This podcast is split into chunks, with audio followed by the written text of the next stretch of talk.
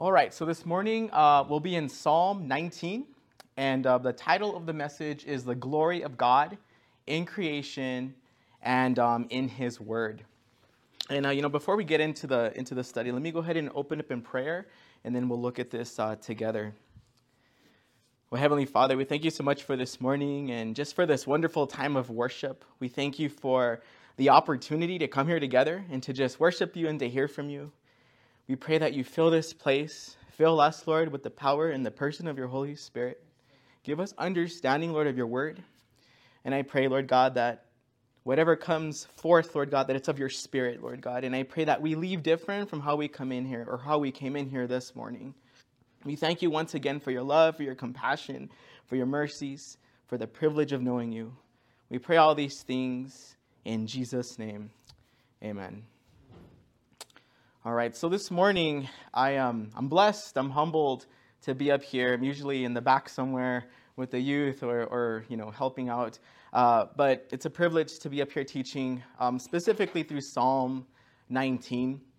And this is actually a psalm that C.S. Lewis once described to be the greatest poem in the Psalter or the book of Psalms, and one of the greatest lyrics um, in the world.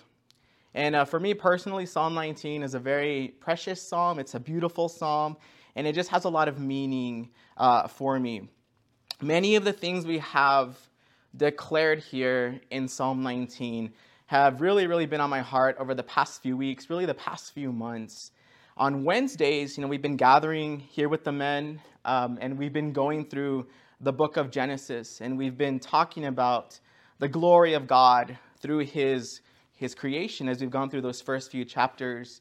And then, of course, in the youth group, we've been going through the Gospel of Luke, and we've been talking about the glory of God through his word as we've been reading about his earthly ministry when Jesus was physically on this earth and he was sharing the many parables and the stories and the lessons. And uh, that's just been a really blessed time. And I believe Psalm 19 brings all of those things um, together here. And I'm so grateful for, for King David for writing this psalm, putting this psalm together for us. And what's interesting to me about King David is that he wrote this psalm along with many others, um, kind of like with only a fraction of God's word, right? At that time, the completion of the canon of scripture hadn't been um, established, right? The entire Bible hadn't been written out yet. And yet he wrote these psalms and, and all these things with just beautiful descriptions of the Lord, his beauty and his, his splendor. And for us in this room this morning, we're greatly blessed because we have the completion of canon, right? We have the entirety of God's word. There's nothing missing, it's all here. And we know that the Lord is perhaps more glorious than maybe King David even thought at that time. But because the word of God is inspired by him, we know that King David wrote exactly what the Lord desired him to write for us to read this morning. Um, so before we actually get into the text, verse by verse, um, I'm going to go ahead and read the entire um, psalm, and then we'll look at this uh, one verse at a time or a few verses at a time. All right, so Psalm 19. It says, The heavens declare the glory of God, and the expanse proclaims the work of his hands. Day after day, they pour out speech. Night after night, they communicate knowledge. There's no speech, there are no words. Their voice is not heard. Their message has gone out to the whole earth, and their words to the ends of the world. In the heavens, he has pitched a tent for the sun. It's like a bridegroom coming from his home. It rejoices like an athlete running a course. It rises from one end of the heavens and circles to their other end. Nothing is hidden from the heat or from its heat. The instruction of the Lord is perfect, renewing one's life. The testimony of the Lord is trustworthy, making the inexperienced wise. The precepts of the Lord are right, making the heart glad. The command of the Lord is radiant making the eyes light up. The fear of the Lord is pure, enduring forever. The ordinances of the Lord are reliable and altogether righteous. They are more desirable than gold, than an abundance of pure gold, and sweeter than honey, dripping from a honeycomb. In addition, your servant is warned by them, and in keeping them, there is an abundant reward. Who perceives un- his unintentional sins? Cleanse me from my hidden faults. Moreover, keep your servant from willful sins. Do not let them rule, do not let them rule me. Then I will be blameless and cleansed from blatant rebellion. May the words of my mouth and the meditation of my heart be acceptable to you, Lord, my rock and my redeemer. Amen. So, the first thing we're going to look at this morning, our first point, is God's glory through creation. And that will be like the first uh, six verses, but I'm going to break it down into two pieces. So the first four verses, up to the you know the first part of verse four, and I'll read it again before I talk about it. It says, "The heavens declare the glory of God, and the expanse proclaims the work of His hands. Day after day they pour out speech; night after night they communicate knowledge. There is no speech; there are no words; their voice is not heard; their message has gone out to the whole earth." and their words to the ends, excuse me, of the world. As you can imagine, these verses are um, they're just so beautiful and so meaningful to me. First and foremost, as a follower of Jesus Christ, and secondly, as an atmospheric scientist. So I studied the atmosphere for a very long time. Um, I was trained um, at, at different universities, and I'll talk a little bit about that in just a little bit here. But here, King David is speaking of the glory of God in the heavens, and it says here in the expanse, and I think in some um, translations it talks about his firmament. Whatever it says, it's re- referring to his handiwork, the things he did with his very hands. So we're going to first talk about this term heavens that is used here. And when you think about the term heavens in the Word of God, there are clues that point to the existence of three heavens. And before you run out of the room, let me explain that through Scripture. Okay? The term third heaven is actually presented and described, for example, by the Apostle Paul in 2 Corinthians chapter 12, verses 1 through 5. And in there, remember, Paul is beginning to speak about his sufficiency in the Lord and he was boasting in that sufficiency. So he says here, uh, beginning in verse 1 of Second Corinthians chapter 12, he says, Boasting is necessary, it is not profitable, but I will move on to visions and revelations of the Lord. I know a man in Christ who was caught up to the third heaven 14 years ago. Whether he was in the body or out of the body, I don't know. God knows. I know that this man, whether in the body or out of the body, I don't know, God knows, was caught up into paradise and heard inexpressible words which a human being is not allowed to speak. I will boast about this person, but not about myself, except of my weaknesses. So, what we can draw from this portion of Scripture is this place that Paul refers to as the third heaven this is the place where the Lord is right now, seated at the right hand of the Father, where our loved ones are right now that have gone before us, right? Because the Word of God tells us to be absent from the body is to be in the presence of the Lord. So that is the third heaven there. And in fact, the author of Hebrews further supports this in Hebrews chapter 7, verse 26, where it says, For this kind of high priest we need, speaking of Jesus Christ, holy, innocent, undefiled, separated from sinners, and exalted above the heavens. So, once again, this heaven, this, this third heaven that Paul is talking about here, is a place that we cannot experience right now in these bodies the way that we are now, right? This is a place that we will experience once we see the Lord face um, to face. Now, if you, read more about this, and I encourage you to, um, you know, some people suggest, some scholars suggest that this person that Paul was boasting about was actually himself. I don't know if you remember back in the book of Acts that you know he, he was stoned there in Lystra, and perhaps he had this out of body experience and had this vision of the third heaven. I don't know, only God knows. But what we can conclude from this portion of scripture is this existence of the third heaven. Um, so now, because of this, this suggests that there is likely another first and a second heaven. And what are these other these other two heavens? Well, I believe that the first heaven being described here, and also in Psalm 104, verse 12, for example, if you look there, it speaks of the birds of the heavens or the sky, depending on your translation. And we know from experience that birds, you know, they fly around, they're close to the Earth's surface, they're flying around in the atmosphere, is what it is. So, that first heaven, you can think of that thin layer of fluid, the atmosphere that surrounds the entire planet. Okay, that would be um, the first heaven, that layer that's protecting us from the radiation from the sun. That's where all the weather is. It's keeping us um, safe at night, right? We, we don't die at night because the earth doesn't cool off um, so dramatically because of that thin layer surrounding us. The second heaven um, is where we find, as Isaiah 13:10 puts it, the stars of heaven and their constellations. And this is a reference to outer space, where the planets live, where the stars live. So notice here in Psalm 19, you know, what heavens is, is he speaking of here in Psalm 19? Well, notice that David uses the word heavens, but he also uses the word expanse. Okay? And where have we heard the word expanse before?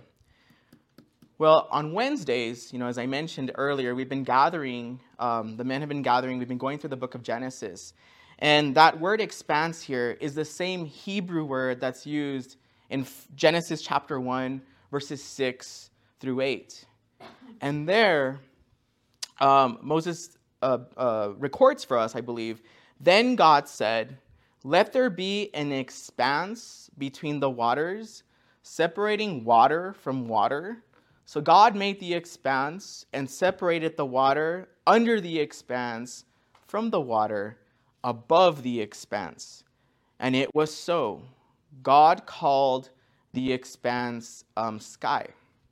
Evening came, and then morning, and that was the second day. So that's there speaking of the second day of creation, right? The first day, of course, remember the Lord created light.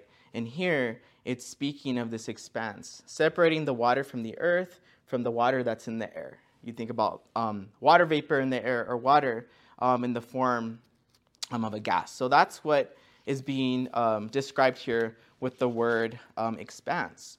So, what is suggested here is that David is describing God's glory as seen in the blue sky, in the clouds, in the constellations, in the stars, all of these things that we see on a daily basis. These are the things that he's describing. And I want you to think about that for a moment. When you are out and about at night and you maybe you, you, get away from the city where there's not so much light pollution, but you go out like in the middle of the desert and you look up to the sky and you see the stars, you see the moon, you see, you know, you can see Venus. It's a small little dot. You really can't tell the difference between Venus and another star. And it was last year, if you remember, that conjunction between, I think it was Venus and Saturn, that created that Christmas star right around December 22nd last year. Um, and when you look up and see those things, what do, you, what do you think about? Do you think about the glory of God? We should. We should be in awe because He created those things to remind us of who He is. Um, so that is what we're seeing here being described, right? All of this should declare God's, um, God's glory. Now, if you look at the second verse into that first part of verse 4, it says, Day after day, they pour out speech. Night after night, they communicate knowledge. There is no speech, there are no words. Their voice is not heard. Their message has gone out to the whole earth, and their words to the ends um, of the world. So notice here that the sky, whether it's day or nighttime, um, they speak to us. They don't say words to us. But the sky, it reveals knowledge about the glory and the wisdom and the creativity of the Lord, his greatness. And the glory of God is visible for everyone to see, regardless of where you are on this planet. It doesn't matter your skin color, it doesn't matter your age or your political affiliation. The sky speaks to us, it speaks of the glory of the Lord. And in fact, Paul writes in Romans 1:20, it says, For ever since the world was created, people have seen the earth and sky. Through everything God made, they can clearly see his invisible qualities, his eternal power, and divine nature. So they have no excuse for not knowing God. And I love that because we have no excuse. We see him around us, he never leaves us. And this is so true. I love this verse because for me, um, when, when, I was, when I was working as a scientist, the more I studied creation, the more the Creator was revealed to me, the more I was in awe of Him. And I went from, um, I went from a, a, a doctor of philosophy PhD to a praying heaven down PhD because of what the Lord did. Just seeing Him in creation, studying Him in creation. Instead of worshiping the creation, I started to worship the Creator. And God is so good. And I'll talk more about this maybe at another time. But, um, but God does this. We get to know Him more through His creation. If you look at the next few verses here, um, we'll look at verse 4b, the second part of verse 4, and then we'll work into verse 6. It says, In the heavens, He has pitched a tent for the sun. It's like a bridegroom coming from his home it rejoices like an athlete running a course. It rises from one end of the heavens and circles to their other end. Nothing is hidden um, from its heat. So, and this is this is beautiful to me too. Um, and you know, I think Pastor Angel was talking about this a few weeks ago. You know, have you ever taken time to see the sunrise and the sunset? And you know, here David is focusing now on the sun, this created um, entity that lives in the heavens. And when you think about the sun, here he's comparing it to a bridegroom or to an athlete, right? And when you look at the sun rising, and you know, I know here in El Paso, it's it's all about perspective. You know, we have this this huge piece of you know granite cutting the city in half, right? You got the Franklin Mountains. So if you're on the east side of the mountains, you see a beautiful sunrise from the horizon um, and then it sets behind the mountains. But if, if you live on the western side of town, you see the sun rising behind the Franklin Mountains, but then you see a beautiful sunset on the other side, right where the horizon is. So you see this really cool, you know, arc or trajectory that the sun sets from the east to the west. It has this cycle. And the Lord here, through David, is comparing it to a, a bridegroom, rather, and an athlete that is, is running his race. And we have some good athletes in here, some good runners in here. So um, just like the sun, right? We, we run that course, we run that trajectory, um, and that's what the sun does. And once again, for all to see, there's nowhere, unless you're in the ground, of course, or in a cave, um, where you don't see the sun, right? Um, so notice here that he also says that not even the depths, right, um, or nothing is hidden from the sun, rather, is what I'm trying to say here. He says this here in that second part um, of verse 5, right? uh, it's actually the last part of verse 6 where it says, Nothing is hidden from its heat. And we know that, right? Nothing is hidden from the sun's heat. Um, if, you, if you're new to the area, or maybe you've lived here your entire life, um, June and July are, are very unpleasant because of the heat of the sun. Um, and uh, we, we, you can hide from it. I mean, you can go inside and, and turn on your air conditioning, but when you're outdoors, the, the heat of the sun, you can't hide from it. And, um, and it's true, when I, I, was thinking about this because even in the ground, all the heat that's heating the earth, it, it makes its way into the ground. So absolutely nothing is hidden from the Lord's heat. And it kind of reminds me of what the author of Hebrews tells us, where he says that nothing um, will be hidden from the Lord, like everything will be exposed. And that's, that's very symbolic of what we see um, with the sun. And uh, I don't know, it's just awesome we're in awe of the Lord and, and what He has created and what He's done uh, through this creation. So, in the next several verses, um, and we'll, we'll spend a little bit of time in these next several verses, we're going to see a shift here where now we're going to look at the glory of God in His Word. Okay, the glory of God in His Word. And this is verses 7 um, through 14. And if you look at verses 7 through 9, what we're going to see here is the character of God's word being described. Okay? So it says, The instruction of the Lord is perfect, renewing one's life. The testimony of the Lord is trustworthy, making the inexperienced wise. The precepts of the Lord are right, making the heart glad. The command of the Lord is radiant, making the eyes light up. The fear of the Lord is pure, enduring forever. And then it says, The ordinances of the Lord are reliable and altogether uh, righteous. So the first thing we see here is that the instructions of the Lord, it's perfect, isn't it? It's renewing one's life. And once again, David transitions here from praising the Lord in creation to the Lord revealing himself through his word. And this book here, the Word of God, it is inspired by the Lord and it has no error in it. Um, it's also the number one selling book in the world, if you, if you didn't know that. Um, 2 Timothy 3.16 says, All scripture, the word of God, which you are holding in your hands, um, is inspired by God and is profitable for teaching, for rebuking, for correcting, for training in righteousness.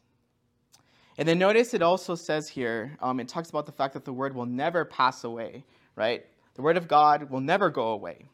Matthew 24, 35. Remember, heaven and earth will pass away. These are the Lord's words. But my words will never pass away. Uh, Psalm 119, 89. Lord, your word is forever, it is fixed in heaven. And I love that. Another thing that we can confide in in the Word of God is the fact that God's Word is inexhaustible. Every time we get into God's Word, even if you've read this, that, that portion of Scripture like a thousand times, God's Word always has something for us. So whether your marriage is falling apart, whether you're going through a season where you're sick, you're going through a season where you just have no idea what the Lord's doing. Um, God's word will always have something for us. And we can, we can just appreciate that. Get into the word, and He has something for us, for that situation. God knows exactly what we need. And just like the Lord, because the word of God is God, John 1 1 tells us, He is the same, which means the word is the same yesterday, today, and forever. And that's the same um, for the Word of God. And as believers, we know the renewing power of the Word of God. You know, when we get into the Word, it gives us hope, it gives us an anchor, and we can confide in it. But even more so, we know that God's Word has that renewing power in the sense that it has made us born again because of the faith that we've put into His Word. And that's a beautiful thing because when you allow the Lord to come into your life through His Word and through the power and the person of the Holy Spirit, He can go into your life and clean the filth out of your heart and come in and rule and lead you in the way He desires to lead you. And suddenly, our goals, our desires, our motives, our plans, they become so irrelevant. And then suddenly, His plans, His motives, His goals, they become the very center of our existence. And that's where peace is found the peace that surpasses all understanding. And to be there, it can be a hard, it can be a hard thing to get there, but once you're there, um, you can have the peace. It doesn't matter what you're going through in this life. God will give you the peace that you need to get through it. He's so good. And I love him so much for that. And I think a lot of us in this room can attest to that. So now in the Lord, I know for me, my life has purpose. It has a plan because it's the Lord's plan, it's the Lord's purpose. I don't have to worry about that. Even when I find myself in a season where I have no idea what the Lord's doing, I can just trust Him. And I know I'm telling you guys these things, and it's easier said than done. I know. It's easier said than done. But the Lord will always give us everything to remain faithful to what He's called us to do. And if we try to get away from that, you try to go away from the Lord, He will pull you in like a magnetic field, right? Through the Holy Spirit, by the power of the Holy Spirit. So we can't get away from this. We, we, once you're in the Lord, once you taste and you see the goodness of the Lord, there's no turning back. Now, the renewing power of the Lord, it's available to everyone. Paul talks about this in Romans 10:13. There he says, "For everyone who calls on the name of the Lord will be saved." And you ask yourself, well, how do we receive this? Well, we need to put our faith in that gospel message, right? What is that gospel message? Well, it's that message that to the world seems so simple, but to us is so powerful, right? Number one, that Jesus died for our sins. Number two, that Jesus was buried. And then number three, that Jesus rose from the dead three days later. When we wholeheartedly declare that message and put our faith in that message, there is an element of repentance in our life, there's a change in our life. That makes us born again. John 3 3 tells us. It also makes us righteous in the sight of God. Romans 3 22 speaks of this, right? Renewing our lives from death to life because we know that the wages of sin is death. And in fact, Paul talks about this in 2 Corinthians 5, verse 17. He says, Therefore, if anyone is in Christ, he's a new creation. Um, the old has passed away, and see, the new um, has come. And I can confidently say that in Christ Jesus, the best is still yet to come. And we have to hold fast to the Lord. And then notice here that the Word of God, the testimony, it says, speaking of the Word of God, the testimony of the Lord is trustworthy, making the inexperienced wise. The inexperienced wise. So we know that the Word of God can be trusted because it was inspired by Him. There is no error in the Word of God. But also notice that it says that it makes the inexperienced wise. And I think in the New King uh, James translation, it talks about making wise the simple, if you're, if you're reading from that translation. Um, and this reminds me of what the Apostle Paul tells us in uh, 1 Corinthians chapter 1, verses 26 through 31. There he says, Brothers and sisters, consider your calling. Not many were wise from a human perspective, but many powerful. Not many of noble birth. Instead, God has chosen what is foolish in the world to shame the wise, and God has chosen what is weak in the world to shame the strong. God has chosen what is insignificant and despised in the world, what is viewed as nothing, to bring to nothing what is viewed as something, so that no one may boast in his presence. It is from him that you are in Christ Jesus, or in Christ Jesus, yes, who became wisdom from God for us, our righteousness, sanctification, and redemption, in order that, as it is written, let the one who boasts boasts in the Lord. So that's one thing we have to remember as believers that for all of us in Christ Jesus, you know, we've, we've been made simple in Him. And every single day as we get into His Word, we're becoming wiser and wiser because we're looking more and more like Jesus as we apply that Word into our lives. And we'll talk a little bit about that in these latter verses here. But because of this, as we get into His Word, we become wiser. Um, we have a responsibility to get into God's Word. We can't just depend on our pastors, on our leaders to feed us on Sundays and on Wednesdays. We have to take that initi- initiative because if you don't eat, what happens to you? You die. And if you don't feed yourself spiritually, you're going to die spiritually. I always, I always tell the young people that you need to take responsibility for your salvation. Just because your parents are in the faith doesn't mean that you are automatically in the faith. You have to be responsible to receive the Lord into your life to get into your Bibles, to read the Word, to feed yourself. Because if you don't, you're going to dry up. And the flesh is going to overtake the Spirit, right? It's this constant battle between the flesh and the Spirit. And we don't want to die. Our responsibility is to get into the Word of God, to protect what the Lord has given to us. That way we can live it and share it with other people around us. So it also says here that the precepts, um, yes, of the Lord are right, making the heart glad. And when we know the Word of God and we know the God of the Word, we can find joy, right? Because God is the Word. John 1 1 tells us this. Um, as I mentioned earlier, His truth and in our relationship with God as He is revealed through His Word, right? It's through His Word that we know Him, we get to see Him. Every day that we get into his word, he becomes a little bit more clear to us because we don't see him right now face to face. We can see him in our minds and in our hearts when we get into the word, right? And as we get into the word more and more, and as we gain more knowledge about the Lord, and as we apply it into our lives, we start to look more and more like Jesus Christ. And then notice he continues and he says, The command of the Lord is radiant, making the eyes light up. So God's word, right? His word is radiant, it's pure. Um, when you think about radiant, what does that mean? Think, think about the sun, right? Going back to the sun. It's, it's just bright, it radiates, it's, it's radiant, it's, it's bright, it's shiny.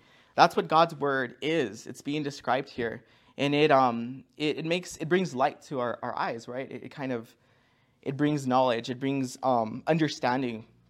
God's word will always bring light to the darkness, and we know this because he's done it in our own lives. And God's word will always point us to Jesus. God's word will never point us to division. It'll never point us to confusion. It'll never point us to anything that does not represent Jesus Christ. And that's where we have to be careful um, because sometimes the word of God gets twisted. And we, we pray that that doesn't happen here.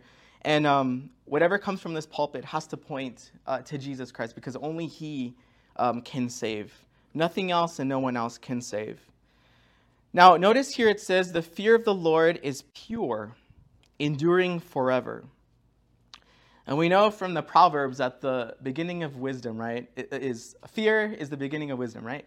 Um, and here, we know that God's word will endure. We know that it'll last forever. And that's why our faith should be in the word of God alone.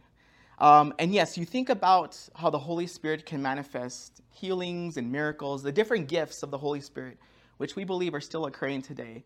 Our faith should not be solely in those things because those things will pass away. But the Word of God is going to be here forever, it's going to last forever. And that's why our faith should be um, in the Word of God. And then notice David closes this section off here. He says, The ordinances of the Lord are reliable and altogether righteous. And uh, we know that they're, that is certainly true, right? God's word is reliable and it's righteous. God's word will never let us down. God's word will never fail us like man does, right? And, and that's why we have to confide in God's word.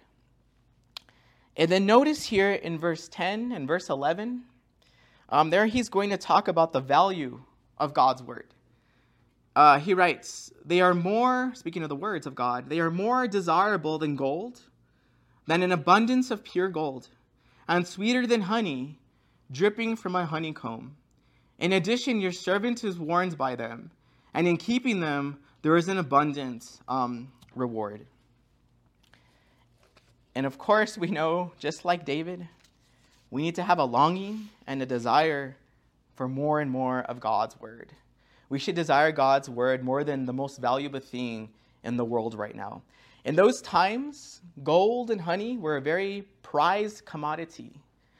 They desired those things. But David is telling us here that the word of God is more valuable than those things.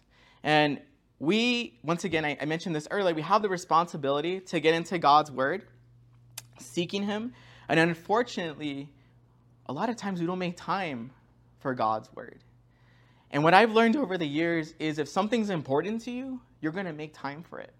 And God's word has to be important to us because all of us in this room, we are as close to God as we choose to be. And that's why we have to get into um, His word. Do it early in the morning, right when you get up, before you get your day started. That's, that's what I have to do because then the world starts to contaminate my mind and my heart. And I have to get into the word. That way, I have the tools and the instruments to help me get through the day, in addition to the Holy Spirit and prayer and, and brothers and sisters in Christ that you can rely on. Um, now, I don't know how many of you eat honey in here. Um, I know some people are allergic to honey. I know when I eat honey, it's this just like savory, wonderful, sweet experience. And um, it, it's so sweet. But here, David's telling us that the Word of God is even sweeter than that. Um, it's even sweeter, and I was thinking about this, it's even sweeter than that sweet tea from Whataburger, which they don't sell at In-N-Out, but they have a Whataburger. Um, it's sweeter than that. Okay, that's what the Word of God is. I mean, it doesn't talk about that, but it's just, it's very sweet if if you can understand that. Um, and certainly when you taste and you see the goodness of the Lord, there's no turning back. Like I said, you can try, but, but He won't let you. Um, and then notice that in verse 11, David, he proceeds to give us two reasons why um, God's word is so much more valuable than these things gold and honey. And, um, you know, notice, so before I go on, he talks about the gold being pure gold. So this is not just any gold, right? This is gold that has no dross, it has no impurities. It's just, it's pure. That's very valuable. Um, so in verse 11, he says, In addition, your servant is warned by them, and in keeping them, there is an abundant reward. So God's word will always keep us from straying off that straight and, um, and narrow path, right? That path of, of righteousness. God's word will warn us of how the wealth of this world and how the pleasures of this world will destroy our lives. And notice too that God's word will always provide blessings to us. But those blessings can only come when we apply the word of God to our lives and that word becomes a part of our lives. That's when the blessings pour out. And uh, this reminds me of, um, and we were talking about this in the youth group a few weeks ago. There in the Gospel of Luke, in chapter 11, um, there Jesus is like in the midst of his earthly ministry. He's on fire. He's, he's preaching parables, he's preaching teachings. He's making a lot of people angry. He has a lot of followers. You can imagine what that would look like on social media nowadays, right? Um, but, anyways, Jesus is there, he's preaching. And then there in Luke 11, verse 27, a woman from the crowd shouts out, and she says, Blessed is the womb that bore you and the one who nursed you. But then Jesus says, Rather, blessed are those who hear the word of God and, and keep it. So it's not enough just to be a hearer of God's word. We need to be doers of God's word. And in fact, in the epistle of James, James talks about um, that very thing. All right, and then notice, um, and I'll, I'll read verse 12 and 13 in just a second here, but the Word of God also gives us a desire for inward cleansing, for inward cleansing. And um, as we know from David, there were many instances when he needed that, right? And uh, we do as well. So it says in verse 12, it says, Who perceives his unintentional sins? Cleanse me from my hidden faults. Now, when we read God's word, when we think about God's word, and just how holy and how just and how perfect God's word is, we quickly realize those hidden things in our lives, those sins that maybe we were doing that were done unintentionally, right? God's word begins to expose those things. And as God's word exposes those sins in our lives, because only God's word can do that, it gives us the opportunity to ask the Lord for forgiveness. And God is so good because he provides that forgiveness. If you look at 1 John chapter 1 verse 9, and I like to think of this as the Christian bar of soap. It says, "If we confess our sins, he is faithful and righteous to forgive us our sins and to cleanse us from all unrighteousness." And this is something that we have to do daily, right? We get dirty daily. And we think about it just on a normal basis. Um, all the dust we bring into our house and, you know, the pollen, all those things. And similarly, as, as believers, spiritually, we get dirty because we're in the world. We're in the midst of the darkness. And we have to remember, though, that every single day, we are going to fall short of God's glory. Um, Paul talks about this in Romans 3.23. And as his word exposes these shortcomings, we know, as the word of God tells us, that we can come boldly to the throne of grace. And that's because Jesus came onto this planet and he experienced everything we experienced, though he was sinless. And that way, as we come boldly to the throne of grace, he can provide that mercy um, to us. Now, we're not going to be sinless on this side of heaven, but we should desire to sinless on this side of heaven because we're not going to be perfected until we see the Lord face to face. Um, and then in verse 13, it says, Moreover, keep your servant from willful sins. Do not let them rule me. Then I will be blameless and cleansed um, from blatant rebellion.